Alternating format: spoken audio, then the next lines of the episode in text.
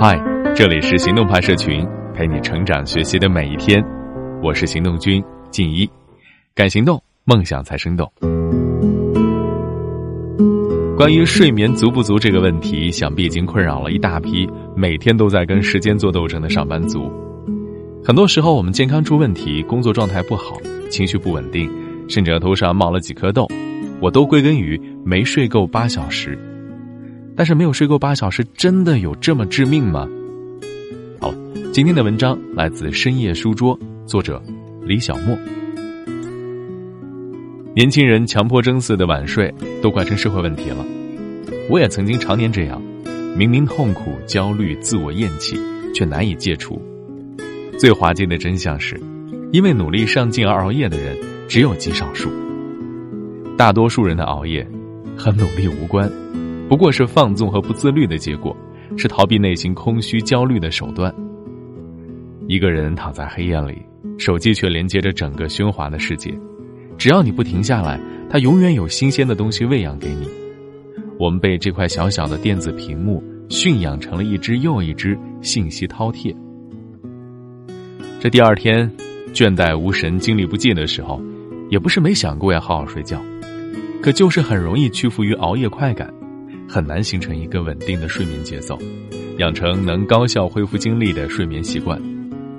我很庆幸自己找到了《睡眠革命》这本书，它真的帮我从恶性循环里跳出来，人生第一次让我感觉到完全掌控了自己的睡眠。这本书的作者是来自英国的睡眠专家，从事睡眠科学研究超过三十年，他提出了 R 九零睡眠方案，服务的是贝克汉姆。NBA 球员这样的顶级运动员以及商业顶尖人士，我特别没出息的想啊，读书真好，就算我工作一辈子，也请不起贝克汉姆这样的睡眠教练啊。可是我却可以通过看书得到世界顶级的睡眠建议。我读这本书最大的收获是，我发现我们关于睡眠的常识，大多是错的。比如，我们笃信的八个小时睡眠论。比如可以通过早点睡晚点起补觉，通通都是错的。在这些错误知识的指导下，我们永远无法获得满意的睡眠。那什么才是正确的呢？怎么做才能高效的恢复精力呢？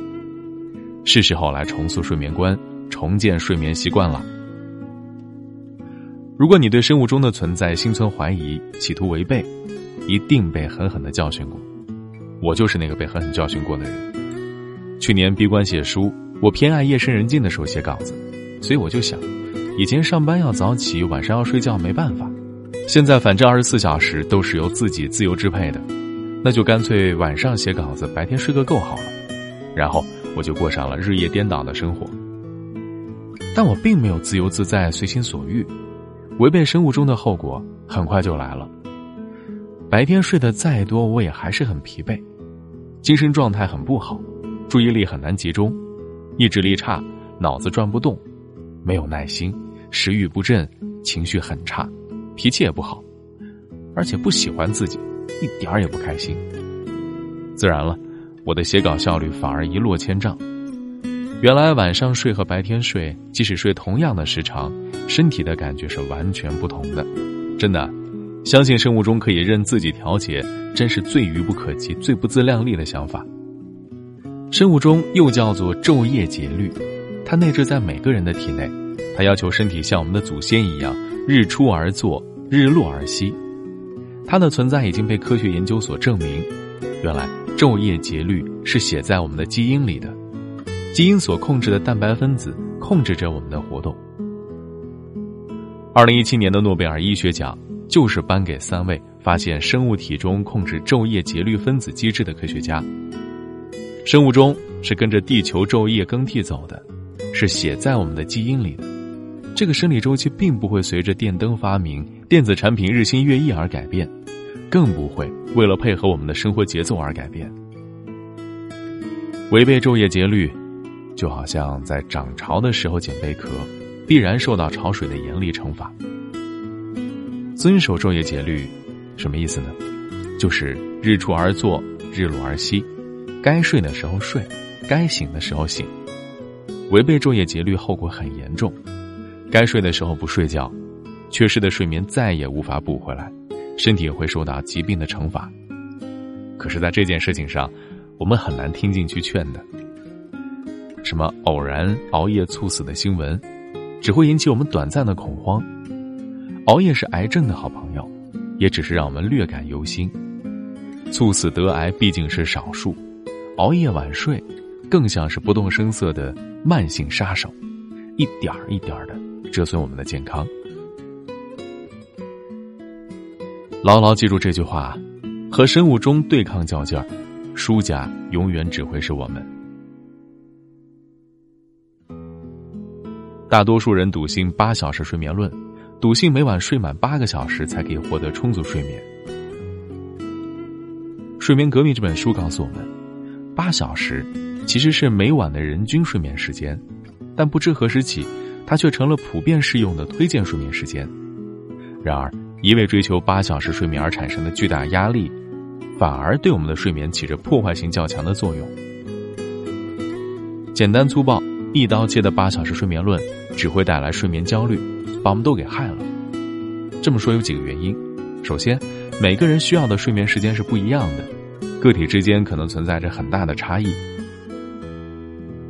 就像《睡眠革命》里面所说，这个世界上既有英国撒切尔夫人这种每晚只需四到六小时的人，也有像网球传奇罗杰·费德勒和菲人博尔特这种每晚需要睡十个小时的人。睡得太少或者太多，反而适得其反。一刀切的八小时睡眠论会让许多人适应不良。其次，评估和衡量睡眠质量应该看睡了几个睡眠周期，执着于每晚睡了几个小时没有什么意义。第三，每晚睡八个小时的刚性安排是不切实际的。生活中我们总会碰上加班、聚会或者其他临时事务。我们很难每晚都睡满八个小时。每晚八个小时的刚性安排，就像那颗怎么跳也够不着的葡萄，只会让我们越来越沮丧。所以，睡眠革命主张用弹性的 R 九十睡眠方案替代八小时刚性睡眠论。这个方案最大的特点是以九十分钟的睡眠周期为计算单位，把睡眠放到一周的时间里来评估，而不是某一天。理想的状态下，我们每天获得五个睡眠周期。也就是七点五个小时，每周我们会获得三十五个完整的睡眠周期。但我们并不需要做到完美，一周二十八到三十个周期也比较理想了。那怎么样给自己制定一个 R 九十睡眠方案呢？第一步，设定固定的起床时间，这是 R 九十方案的定海神针，是唯一必须固定不变的设定。所以，选择一个固定的起床时间，应该是一件慎重的事儿。要务实，不要不切实际。你要回顾之前两三个月的生活，把工作和个人生活因素全部纳入考虑，然后选择必须起床的最早时间。理想的固定起床时间应该比你必须上班、上学或者做其他事的时间早至少九十分钟，这样在睡醒之后有充分的准备时间，不会慌里慌张的。第二步，推算理想的入睡时间。根据固定起床时间推算自己的入睡时间，再加上你入睡所需时间，就是你要上床睡觉的时间了。方法很简单，当你不清楚自己一晚上要睡几个睡眠周期的时候，就按五个周期这个平均值来开始睡。比如说，你的固定起床时间是早上七点半，那么往前推五个睡眠周期，入睡时间就是午夜十二点。如果你需要半个小时才能入睡，那么你需要提前半个小时。也就是十一点三十分就上床睡觉，按这个方案睡几天之后，如果你发现你总是在固定起床时间之前醒过来，那你就不需要五个睡眠周期。第三步，睡前睡后的程序不可忽视，这也是《睡眠革命》这本书对我观念最大的改变。以前以为该睡的时候把自己送到床上，该醒的时候把自己从床上弄起来，就算完成任务了。殊不知，睡前睡后的程序是好睡眠不可分割的一部分。睡眠质量和睡前睡后所做的事儿密切相关。睡前要怎么做呢？要照顾好身体的功能。睡前不要吃东西，不要大量喝水，要排便排尿，以免消化系统干扰睡眠。远离电子产品，因为电子产品产生的蓝光会妨碍褪黑素的分泌，而褪黑素是用来给我们助眠的。我们可以换成看书，也可以关闭屏幕，用手机来听助眠的节目。要人为的让光线由亮变暗的，刺眼的光会让我们越发清醒，尽量是昏黄的光线。那么我们起来之后要做什么呢？沐浴清晨的阳光，补充水分和营养。进餐时间我体会特别深，之前我没有早餐的习惯，现在每天早晨都吃早餐，结果到了点儿我就饿醒了，胃成了最好的闹钟，那种充分补充水分和营养之后的感觉实在太惬意了。第四步，把日间小睡纳入身体修复日程。